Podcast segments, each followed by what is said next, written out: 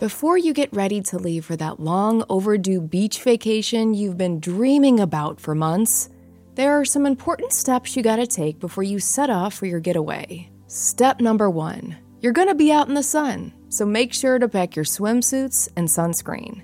Step number two prepare your house for your absence. Program that thermostat, unplug appliances, and don't forget to water your plants. Step number three confirm all your reservations your flights, restaurants, your hotel or rental. In step number four, make sure said hotel or rental isn't haunted by a dark, vengeful spirit, because this will easily turn your dream vacation into a nightmare. In today's story, Tom, Sophia, and their two daughters set out for a much needed vacation by the sea. They choose an adorable little house by the beach, but find out after arriving this house is much more than they bargained for. Welcome back to Avery After Dark. I am your host, Avery Ross. I'm glad you're here with me today. As always, if you're enjoying Avery After Dark, leave a rating and a review on Apple Podcasts. And if you listen on Spotify, you can leave a rating on that too. And be sure to share Avery After Dark with your friends, family, coworkers. It all helps so much in growing the show, so thank you. Today, I have a very spooky ghost story for you. So sit back, relax, and let me tell you a story. This is Please Keep Out of the Attic. The days are long, but the years are short. It seems the older you get, the quicker time passes you by. As I sat at work one day, I had a realization. It had been so long since my family had gotten away together. We hadn't taken a trip, just the four of us, in years. Something always got in the way school, or too busy with work. There's always a reason not to do something, isn't there? I hopped online one evening at home and started searching for a spring break getaway for my family, and I found an ideal spot a little blue, charming cottage by the sea in St. Augustine, Florida. I had heard great things about St. Augustine the history of the town, the beautiful beaches, the great local restaurants and attractions. Amongst all the other listings, for some reason, the blue cottage stuck out to me. I scrolled through photos of the property and then called my wife Sophia over to check it out. I could tell from the look in her eye as I showed her, she wouldn't need much convincing. The charming blue cottage, as it was named on the website, was a four bedroom, two story blue house with a nice front porch and picturesque white picket fence surrounding it. Oh, Tom, Lucy and Molly would have a blast here. Sophia said excitedly as we both stared into the screen. And they would. Our daughters were 18 and 15, Lucy being the oldest and off to college next year. I knew this would be one of the last trips for us as a family for a while. Soon she would be off living her own life, making new memories, probably going on spring break with her new college friends in the following years. And I was thrilled for her, but I wanted to take advantage of these last times together, just the four of us. Molly, our youngest, is 15 and the most easygoing girl you'll meet. Our daughters got along great, and luckily for me, they still enjoyed hanging around their parents, and I'm grateful for that. This rental was only two blocks from the beach and only a few streets over from some of the best local restaurants and shops. I knew the girls would be extra intrigued by the shopping and would love the proximity to everything. So I messaged the owner of the property, inquiring about a Sunday to Sunday stay during spring break. The next day, I received a message back. The owner of the property, a man named Mark, told me the house was open and available for the dates I asked about. He also said the house was a popular choice for families on vacation. The cottage only had a couple reviews, but they all seemed positive, so I booked it. The months passed by quickly, as they do, and a couple days before our trip, we were getting everything set up for our vacation packing and loading up the car. It was only an eight hour drive for us, so we decided to turn the trek into a road trip. As we were packing up our car one afternoon, I got a message from the property owner confirming our stay. Mark gave me all the additional details for our trip, most importantly, giving me the front door code to get into the house. Mark's message read The code is 6756. I hope you and your family enjoy your stay at the charming Blue Cottage, and please let me know if you need anything at all. One important thing though the only rule for the house is please keep out of the attic. Keep the door shut and locked at all times. No one is allowed up there for any reason at all, no matter what you hear. Thanks, Mark. No matter what you hear? What a strange thing to say. I instantly began wondering what was in the attic. I figured he must use it for his own personal storage or something along those lines. Perhaps he lives in the home when it's not rented. In that case, I don't blame him for wanting to maintain some privacy. Mark's message was a bit strange, but I didn't think much else about it. Sunday came and Sophia, Lucy, Molly, and I all piled into the car, with our bags filled to the brim with swimsuits and suntan lotion. We were officially on our way to a week of fun in the sun, and we were all more than excited. We rolled into St. Augustine around 6 p.m., and by the time we made it in, we were ready to get out of the car. We followed the last bit of directions to the rental, and when we pulled up, we saw it was just as it was pictured online. When you imagine a quaint cottage by the sea, this is the home that pops into your head. We parked in the driveway, and the girls jumped out of the back seat excitedly. Whatever bedroom is biggest, I get that one, Lucy yelled out as they raced each other to the front door. Sophia and I made our way up to the porch, we punched in the code Mark gave, and we were in. The girls and I began a quick tour of our beachside oasis for the next week. The downstairs floor had a front dining room, kitchen, and family room. The upstairs had the four bedrooms, and the entire place was decorated with beach decor bowls of seashells on every table. How about this place? I think we're in for a good week, I said to the girls as they smiled back at me. We looked around the second story for a bit, and then I turned to head back downstairs. That's when I first noticed it. I saw the attic door Mark had mentioned at the far end of the second floor hallway near the rooms that Lucy and Molly had chosen. I also saw it had not one, but two locks on the outside of the door a large iron slide deadbolt and a brass chain lock. Whatever was up in that attic, he definitely wanted to keep it locked up tight. We began settling in, unpacking the car and dropping our suitcases in our rooms. We then decided we were all starving. Road trips take it out of you. So we drove a few streets over to grab some dinner at a local fresh seafood spot. After dinner, we got back to the cottage and watched some TV together in the family room. The long drive had gotten to us. Sophia and I eventually called it a night, leaving Molly and Lucy downstairs watching TV.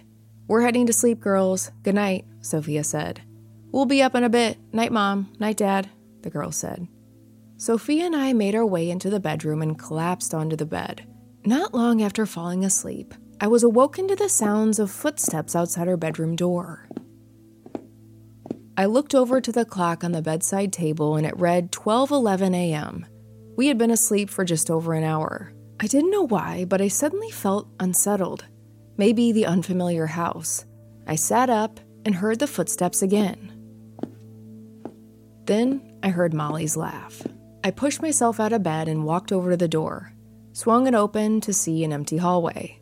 I then looked up and saw the attic door was wide open. Girls? I called out. Yeah, Dad, we're in here, Lucy shouted from one of the bedrooms. I walked down the hallway and saw both my daughters in one of the bedrooms, casually lying on the bed, talking and texting on their phones. Hey, what's going on? Why is the attic door open? I asked. Oh, we kept hearing noises coming from up there, so we unlocked it and checked it out, Molly said. Anything interesting up there? I asked. Not really, just some old boxes and stuff. It was weird though. We swore we heard a strange thumping sound coming from up there. We thought it was an animal or something, Lucy said. I turned and looked down the hallway peering at the unlocked attic door, the light from the hallway illuminating the steps leading up to the darkness. Well, the owner asked us to stay out of there, so for the remainder of the trip, let's just keep it locked, I said to the girls. Fine by us. It was creepy up there, Lucy said. I walked over, shut the attic door closed, and locked it again. I told the girls to get some sleep, rest up for our first beach day tomorrow. I then made my way back to the bedroom and fell asleep quickly. The next morning came and we all ran up to the grocery store, picking up some food for the week. We got back to the house, brought our groceries into the kitchen, and had a bite for breakfast. We then got ready to spend our first day at the beach. It was really nice outside 80 degrees with a slight breeze and pure sun. We packed up our things and headed out for the day. When we got back to the cottage, I told the girls I was tuckered out from the sun and was going to take a little nap. I found I was exhausted for some reason. Rest well, old man, Molly said as she high fived me, the girls laughing. They said they were going to head into town and do a little shopping. As I climbed the stairs to the bedroom, I heard them grab their purses and close the front door as they left. The house was peacefully quiet. I was happy to have a little time to myself. I laid down on the bed, closed my eyes, and drifted off. Twenty or so minutes later, I was awoken to the sound of footsteps walking up and down the hallway again outside the bedroom door. I figured the girls were back from the shops or had forgotten something. A few minutes later, I heard a noise coming from downstairs. Seemed to be coming from the kitchen, cabinets being open, shut, shuffling around. Again, I just figured that Sophia and the girls were back, maybe getting something to eat, so I attempted to drift back asleep. Just a couple minutes later, my eyes still closed and only half awake, I heard the bedroom door open, and then someone sit on the other side of the bed next to where I was laying. Then I felt a hand lightly press against my back. You're back so soon, I said, opening my eyes, rolling over to face my wife. Except there was no one there. The room was empty. I quickly sat up and looked around. Sophia? I called out. No response. The house was quiet. How strange. I could have sworn someone was just in the room with me. I knew I heard that door open, and I knew I felt someone touch me. And as soon as I sat up, it was the strangest thing. I suddenly felt a sense of irritation. I couldn't place why, but I just felt on edge. Guessing maybe I was hangry, I got out of bed and made my way downstairs. As I walked down the stairway, I heard a quiet laughter coming from the kitchen and then heard a chair being pulled out. The girls were home. I knew it. What's the problem? You guys don't answer when I call? I said as I made my way through the family room towards the back of the house. When I walked into the kitchen, I was shocked. It was a mess. The cabinets were wide open. Cups and groceries we had just bought that morning were strewn about all over the floor, but there was no one in the kitchen. I called out sternly, Are you kidding? Who did this? Silence. I called out again, Girls, where are you? Who left the kitchen like this? Again, no response. I made my way around the cottage, checking every room, and Sophia, Molly, and Lucy were nowhere to be found. It was so strange. I could have sworn I just heard someone in the kitchen moments prior. That laughter. I looked out the window to see if they had just left out the back door, but there was no one as far as the eye could see. They had to have just slipped out without me seeing.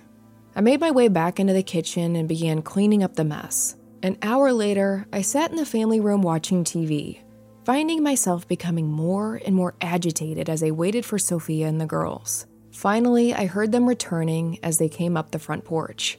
They walked in, shopping bags draped over their arms. Hey, Dad, the girl said. Hey, sweetie, how was your nap? Feeling rested? Sophia said as she walked in behind them. Not great. We need to have a talk. I know this isn't our house, and I know we're on vacation, but you cannot leave the kitchen how you did earlier. It took me 30 minutes to clean up your mess. Yes, 30 minutes. While you were out gallivanting around town, shopping, having a grand old time. Are you not grateful for this trip? Are you not appreciative of all I do for this family? I said to my daughters in a tone I didn't quite recognize. Again, not understanding where this anger was coming from but feeling it explode out of me. Whoa, whoa, Tom, calm down, Sophia said, wide eyed. I could see she was shocked by my demeanor. My daughters' faces were blank and confused. Dad, what are you even talking about? Molly said timidly. I'm talking about you all coming back here while you knew I was taking a nap. You all made a racket and then you left the kitchen a mess. I heard you come back after I fell asleep, I said to them. Again, my wife and daughters looked at me like I was off my rocker. My rage was palpable. It was an anger I had never felt before, and their expressions were only infuriating me further. I couldn't place why I was so enraged, but I was. Tom, honey, we haven't come back. Not since we left when you were getting ready to lie down for a rest. We got some ice cream, explored around town, but we haven't been back to the cottage, Sophia said, trying to calm me down. Yeah, and we definitely didn't leave any mess in the kitchen. We wouldn't do that, Dad. The only time we were here was with you earlier, Molly added. Well, then who was here? Someone broke in, Made a ruckus, left a mess, and then left? I asked. I didn't think they were lying, really. I believed them. But I didn't know what to make of it all. I knew what I heard, and I knew what I felt. You were half asleep, Dad. Maybe you were just dreaming, Lucy said assuringly. Ugh, what is going on? I said under my breath, my hands rushing up to my head as I began rubbing my eyes. Sophia leaned in closer, trying to hide our conversation from the girls. Tom, are you all right? You don't look so good. Are you feeling okay? She asked, concerned. I'm fine, I answered back. I guess I. I don't know, maybe the nap made me groggy or something. I heard. I felt things that. Never mind. It's fine, I said, brushing Sophia off. But in reality, I was uneasy. None of this made any sense. I didn't know what was wrong with me. But I did know my daughters and wife were looking at me like I was nuts, which was only making me even more agitated, so I let it go. We all showered and headed off to dinner in town later that evening. There, we had a nice time, and I felt like my normal self. Afterwards, we returned to the cottage. We sat down, watched a little TV before Sophia and I made our way upstairs. We got into bed around 11 p.m. and dozed off. I just figured I needed a good night's sleep. About an hour later, I woke up to Sophia nudging me. Tom, stop it, she said. Stop what? I said, half awake. You keep pulling my feet. Stop it, she said. What are you talking about? I'm sleeping. I'm not touching your feet, I said, annoyed. Yes, you are. You've been pulling my feet the past couple minutes. Cut it out, she said. Sophia, no, I haven't. I've been asleep, I said to her firmly. We both sat up, puzzled, and then we heard what sounded like someone running around downstairs.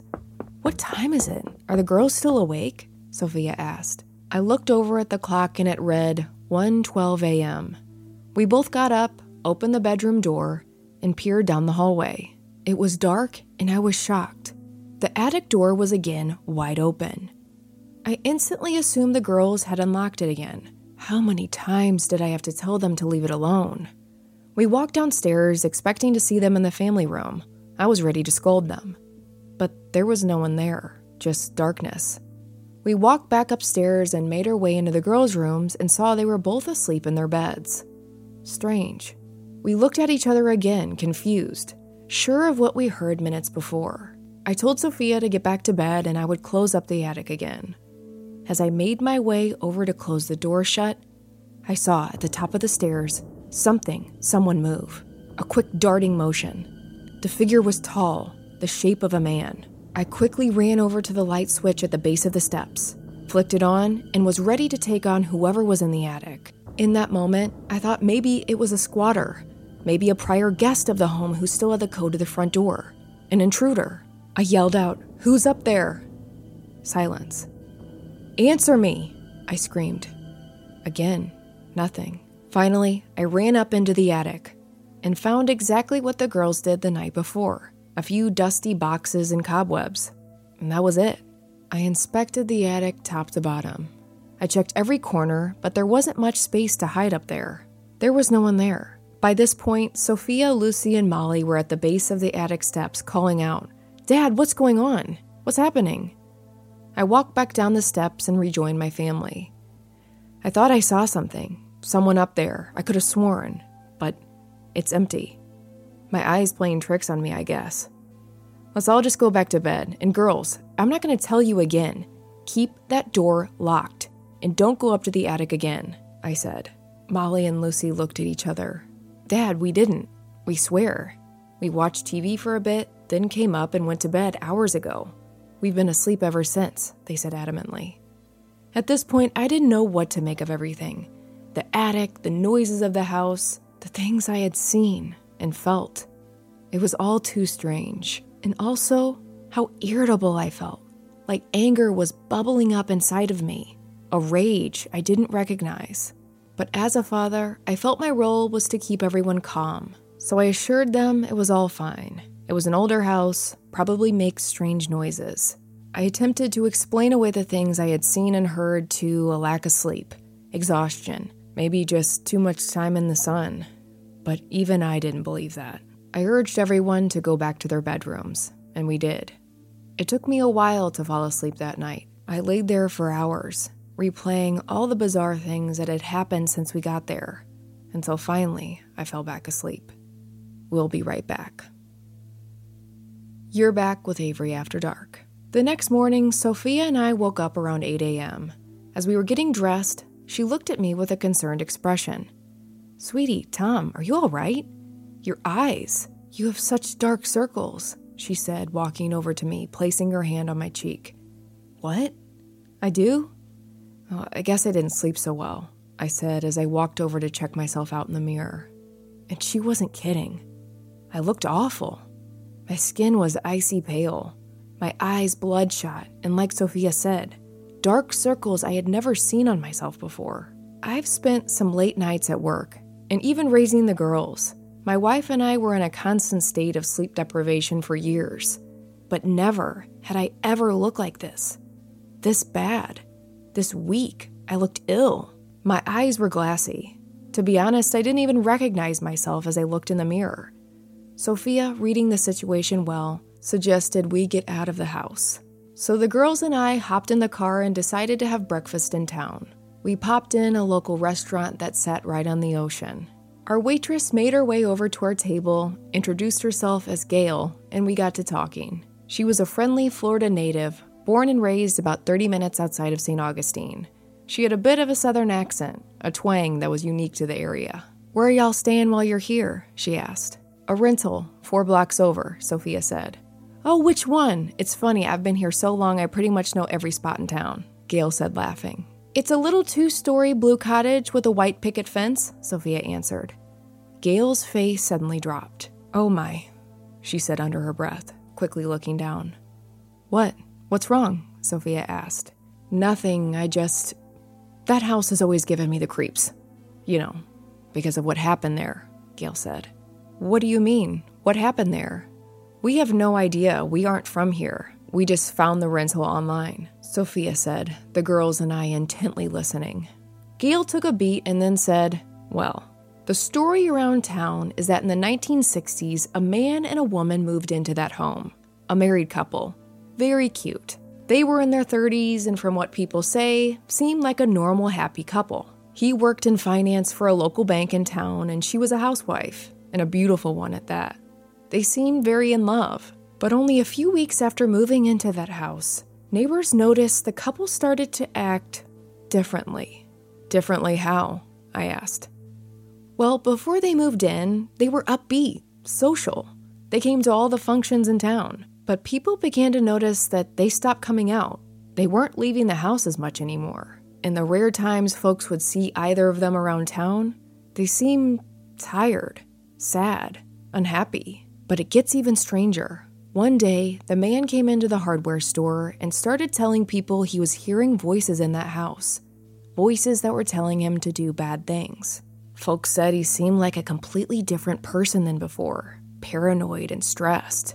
I think around town, people assumed he was crazy or there were problems in the marriage, but the two became recluses. And then it happened. On a July day, just a few months after they moved in, neighbors watched as police swarmed the little blue cottage and then watched as they rolled two bodies out of the home. Police ruled it as a murder suicide. The man killed his beautiful wife and then himself, Gail said. Oh my, how awful. We had no idea, Sophia replied in shock. So it's haunted, Lucy bluntly said to the waitress. Well, that's what they say, Throughout the years, it's been bought and sold numerous times. The man that owns it now, Mark, lived in the home for only a few months and then turned it into a rental. But lots of people who have come into town on vacation have stayed there and say they've had a fine time. Didn't see or hear a thing. But knowing what I know, I still wouldn't stay there. It just gives me the heebie jeebies, Gail said. Well, we've noticed some strange things at the house. Wasn't sure what was going on. Kind of felt like I was losing my mind for a bit, I said. Well, try and enjoy your time in St. Augustine. You're only here for what, a couple days? Surely you can make it through. If being at the house is bothering you, try getting out of there as much as you can. This town has so many great things to offer. You should really take advantage while you're here, Gail said. The girls and I agreed, and then placed our breakfast orders. As she turned to walk away, I asked her, Gail, I know this is a strange question, but do you know where they found them in the home? Gail nodded and said, They found her in the kitchen, stabbed to death, and they found him hanging from a rafter in the attic. We all looked at each other in horror, now suddenly not so comfortable in the charming blue cottage. We'll be right back. You're back with Avery After Dark. As a family, we collectively decided to spend the least amount of time possible at the cottage for the remainder of our stay. We'd make it through the rest of the trip and just try to keep busy.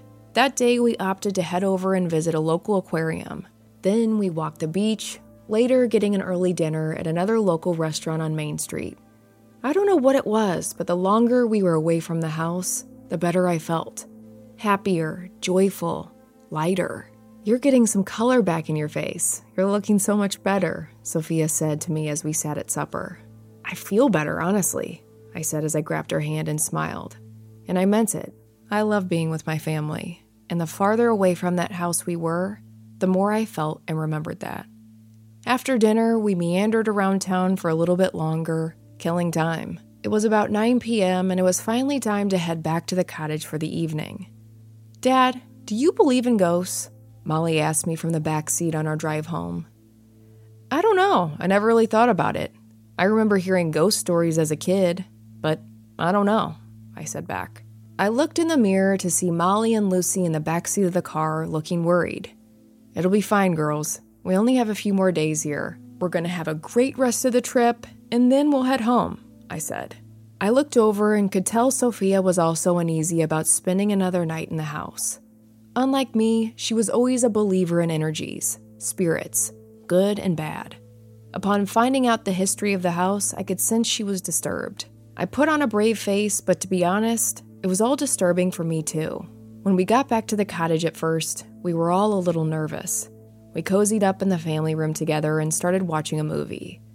Everything seemed rather normal, and we eventually let our guards down a bit after the movie, Lucy showed us photos of what would be her future dorm at college next year. She had fun showing us pictures of her new campus, and despite a bit of unease, we made the most of our evening at the house. I watched the clock strike 11 and felt my eyelids getting very heavy. Sophia and I said we're going to bed. Well, don't leave us down here alone. We're coming to bed too, the girls said in unison. We all made the decision to prop a wooden chair up against the attic door so it would not and could not open. It wasn't much, but it made us feel a little bit more secure. Molly and Lucy decided to share a guest bedroom for the remainder of the trip, as they were a bit weirded out from Gail's story earlier and felt better not sleeping alone. We all made our way upstairs, wedging the chair securely underneath the attic's doorknob. Then we made our way into our bedrooms for the night, shutting our doors behind us. Sophia and I turned off the lights, laid down, and dozed off to sleep. Suddenly, I was awoken to that sound of a woman laughing downstairs. Half asleep, I realized what I was hearing and instantly recognized it. It was the same laughter I heard the other day in the kitchen. I sat up, and it stopped. I looked over at Sophia, and she was still fast asleep. I listened intently a few more minutes, but didn't hear a thing. I laid my head back down, and it couldn't have been more than 20 seconds later. I heard a loud screeching sound coming from down the hallway. Then a loud thud, and then the girl's screams echoed throughout the entire house.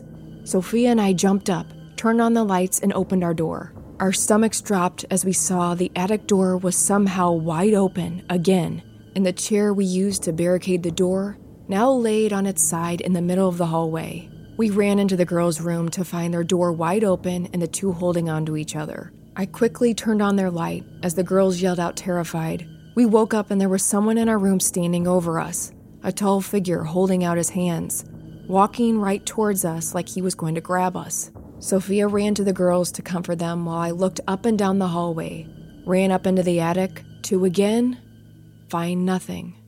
No one. That was enough for us. I told the girls to grab their things and hop into the car. We'd come back in the morning to grab the rest of our things, but we needed to get out of there. It was 2 in the morning. We drove a few miles away to a local motel and booked a room for the night. All of us still in our pajamas, terrified. We got into our hotel room for the night and we were safe. We were out of that house. The next morning, I woke up and messaged Mark immediately, telling him about what had happened and also alerting him that we would be checking out early. We'd be spending the rest of our trip at the motel. He agreed to meet me at the house later that day to talk.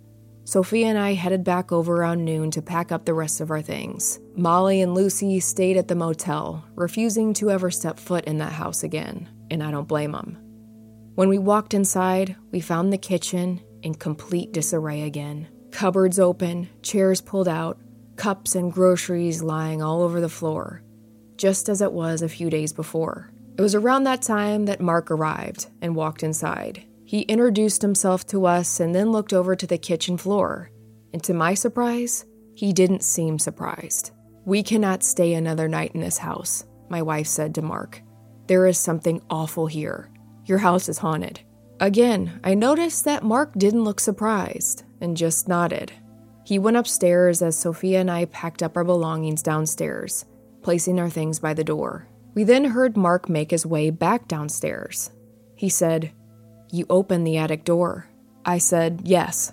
Our girls heard something up there the first night, so they opened it up. Since then, every night we've woken up to it being opened. We've seen things, heard things. Mark listened and then paused for a moment, and then said, You let them out. Mark continued, Shortly after moving into this house, I experienced a lot of the things you told me you experienced. Hearing things, seeing things, it got bad. Bad to the point I couldn't stay here any longer. I had a priest come over to cleanse the house. After that, my friends suggested I bring in a medium. She came here and said a lot of the dark energy was centered in the attic. She did some work on the home and told me to keep the attic locked at all times. And for the most part, it seemed to work. The activity stopped, or at least it was more manageable. You would still hear things on occasion up there strange noises, footsteps. A few months later, after the activity was contained, I began renting the place out for vacationers, which was my original plan for the cottage. And for the most part, visitors haven't had an issue. But I always tell everyone who stays here to keep out of the attic. When your daughters unlocked that attic your first night here, it seems they let them out. Sophia told Mark we had heard about the history of the home in town, and he said it was all true. Mark said the entity in the home seemed to feed on any man who lived there, and he's convinced that entity led the man to kill his wife and himself back in the 1960s. Mark assured us that he was calling a priest back over and also the medium he had worked with before. But to be quite frank, we didn't care. We were out of there. We got the rest of our things and we were happy to see the not so charming blue cottage in the rearview mirror. The rest of our vacation was very peaceful. We slept through the nights, but safe to say, my family is still shaken by what happened to us at that cottage by the beach. I realized that was where my anger and rage was coming from. It was the house. It all came from that entity that lingers in the attic. The second that attic was unlocked, it began to work on me as it worked on that man in the 60s. On our way out of town that Sunday morning, we made a pit stop one last place the entire family felt we needed to visit before we left a little church at the end of Main Street. We passed it a few days before, and given everything that had happened to us, we knew we needed to counteract the darkness with light. We attended the service, and at the end, as we were leaving, pulled the minister aside and explained to him what happened. He was more than understanding and blessed me, Sophia, and my daughters. We left town that day and made our way back home, leaving behind the not so charming blue cottage, and also leaving behind whoever or whatever is in that house.